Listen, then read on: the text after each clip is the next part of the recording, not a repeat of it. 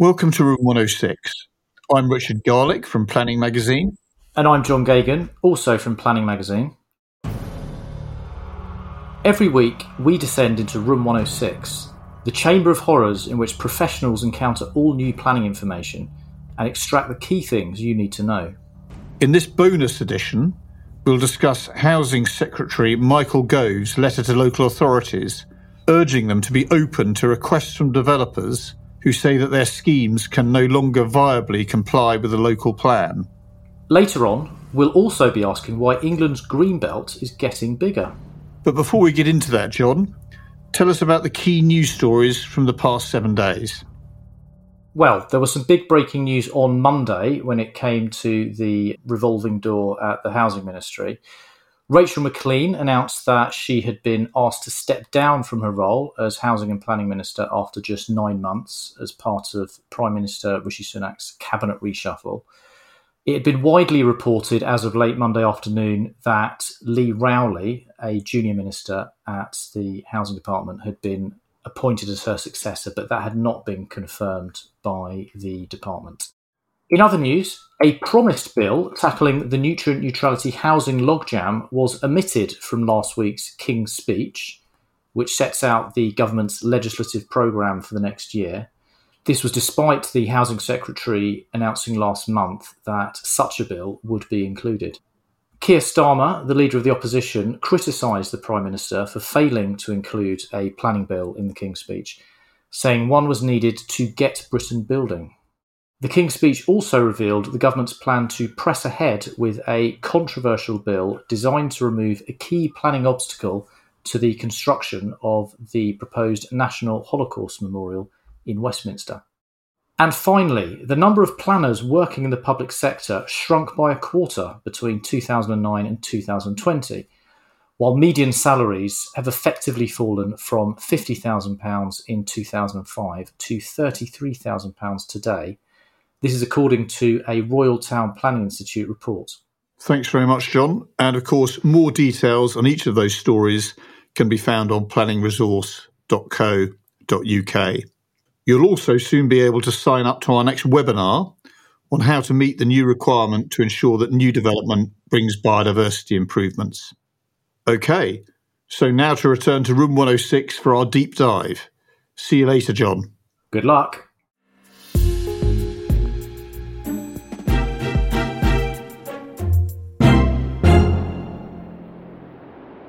Well, here I am back in room 106.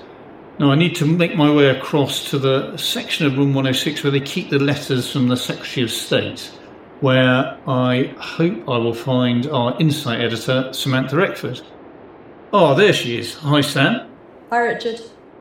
So, Sam, right at the end of last month, Michael Gove wrote to council chief executives and leaders about planning matters. So, what were the key messages of his letter? Well, he said that he wanted to make clear his expectation that development should proceed on sites that are adopted in a local plan with full input from the local community unless there are strong reasons why it cannot. He added that councils should be open and pragmatic in agreeing changes to development where conditions mean that the original plan may no longer be viable, rather than losing the development wholesale or seeing development mothballed. Authorities should also make better use of small pockets of brownfield land by being more permissive so more homes can be built more quickly where and how it makes sense, giving more confidence and certainty to SME builders, he said. He went on to say that in the interim, before the introduction of this uh, proposed new style of local plan making, authorities should continue to adopt ambitious local plans, and that those that fail to do that are likely to be subject to the presumption in favour of sustainable development when facing applications. Okay, so to take the first of those, is it likely this letter to make councils or planning inspectors more likely to approve schemes when it's claimed that they can't viably comply with the local plan. There was pretty broad consensus here that the letter in itself isn't really strong enough to change policy, but potentially is a, is a helpful reaffirmation from government that they expect authorities to take this open and pragmatic approach. While it could be cited as a material consideration in planning decisions compared to other material considerations such as national policy or guidance, it, it wouldn't hold obviously the same weight which therefore limits its impact in this regard. There was suggestion that the letter might give developers some confidence in bringing forward some applications to vary conditions where viability is an issue and could potentially help to kickstart pre application discussions. There was also suggestion that the letter's point about viability actually directly contradicts the government's planning practice guidance on this issue. So, according to Mike Kiely, who's the chair of the Planning Officers Society, the PPG tells councils and developers that should a viability consideration arise, developers should use their risk profit, which serves as a cushion, before the authority grants any concessions viability wise. However, what Gove seems to be saying here contradicts that point and could mean that councils that don't know their PPG well enough might be caught out and could potentially forego affordable housing um, that they're actually perfectly entitled to hold developers to build out.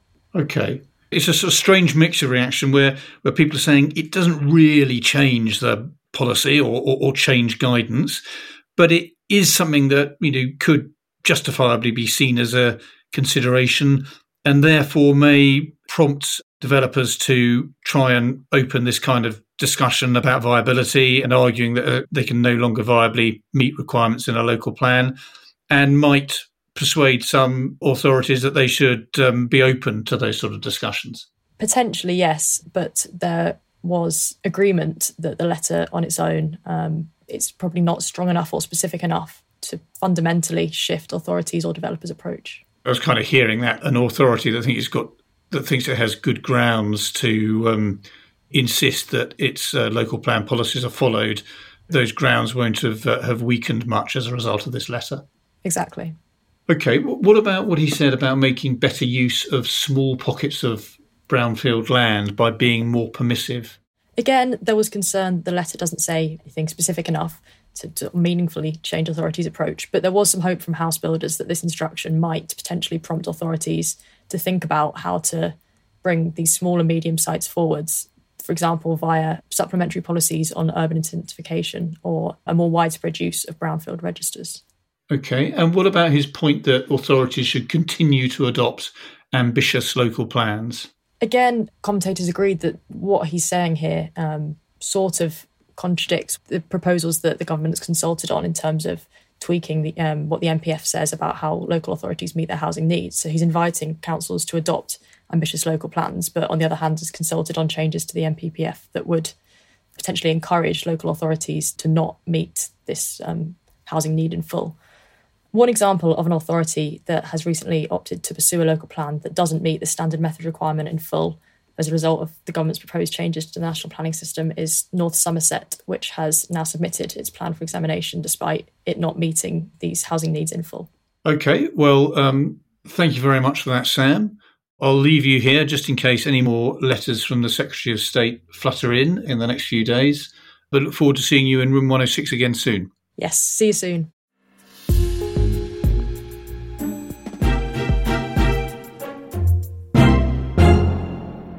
Okay, well, I now need to make my way over to the statistical section of room 106. So that involves a bit of a trek across to another part of the catacombs where I'm hoping to find our reporter, Alex King.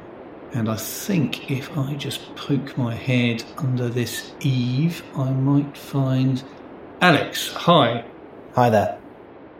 So, Alex, you've been looking at the statistic that some people might find surprising, given some of the rhetoric about the, the, the greenbelt that we hear, that actually the area covered by green belt in England is now the highest it's been for 20 years.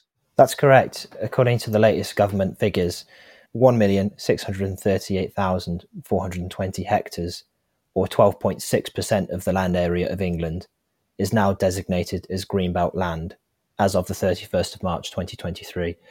Just to put that in perspective, that is the highest figure reported since 2003 when 1,668,160 hectares of land was designated as Greenbelt.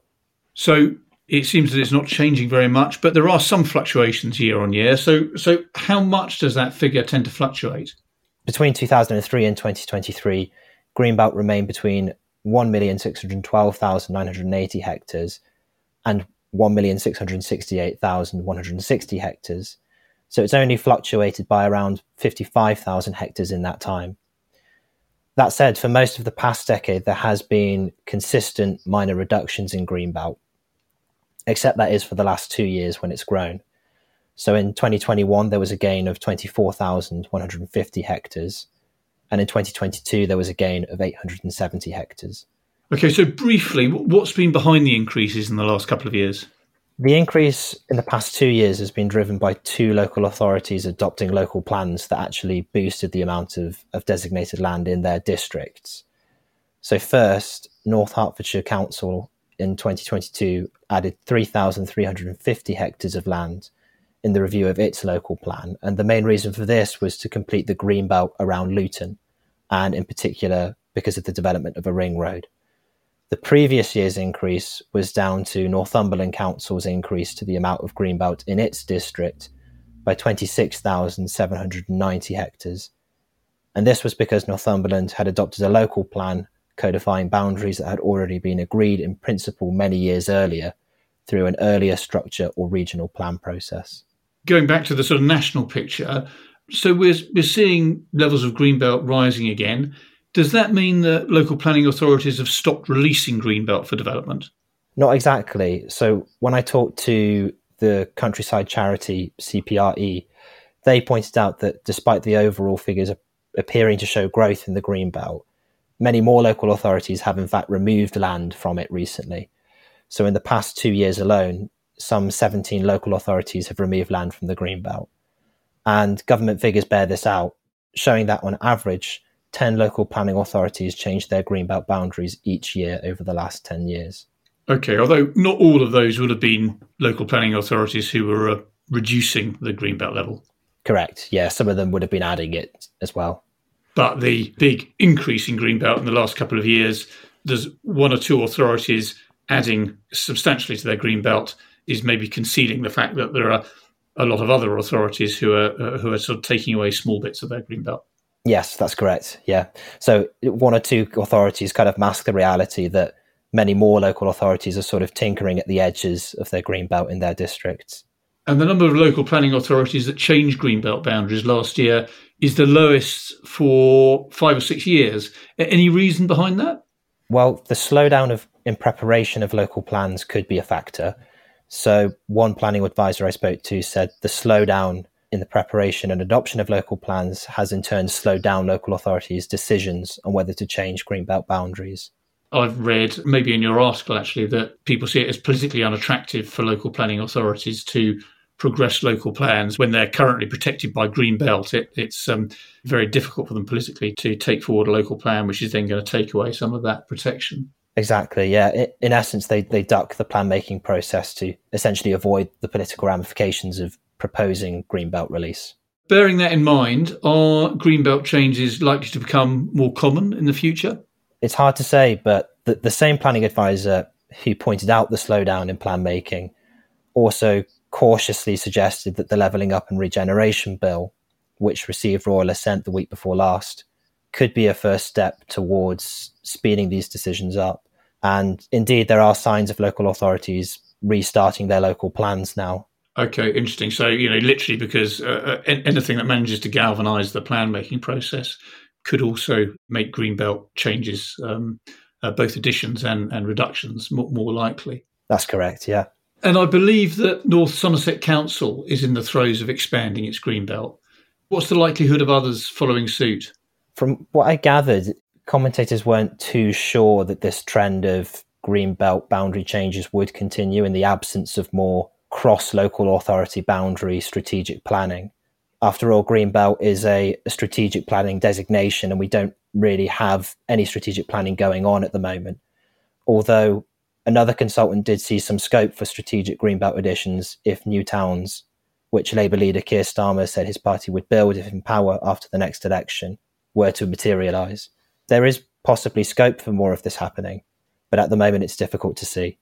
Okay, Alex. Well, um, thank you very much for that. I'll uh, leave you in here uh, poring over those greenbelt statistics and um, look forward to uh, to seeing you in room 106 again soon. See you later. Okay, well, time to get out before there are any more announcements or decisions.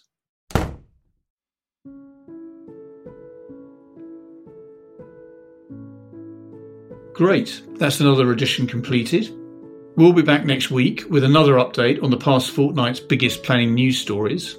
In the meantime, don't forget to subscribe wherever you normally get your podcasts, and to get a daily bulletin of planning news, plus weekly analysis and specialist bulletins, subscribe at planningresource.co.uk. And just a reminder to make sure that you get the recognition for the excellent planning work that you're doing by entering the Planning Awards which have now opened for entry for next year's awards. And you can find out all the details on planningawards.com. Our thanks to producers Inga Marsden from Haymarket Business Media and Daisy Chaku from Rethink, and thanks for listening.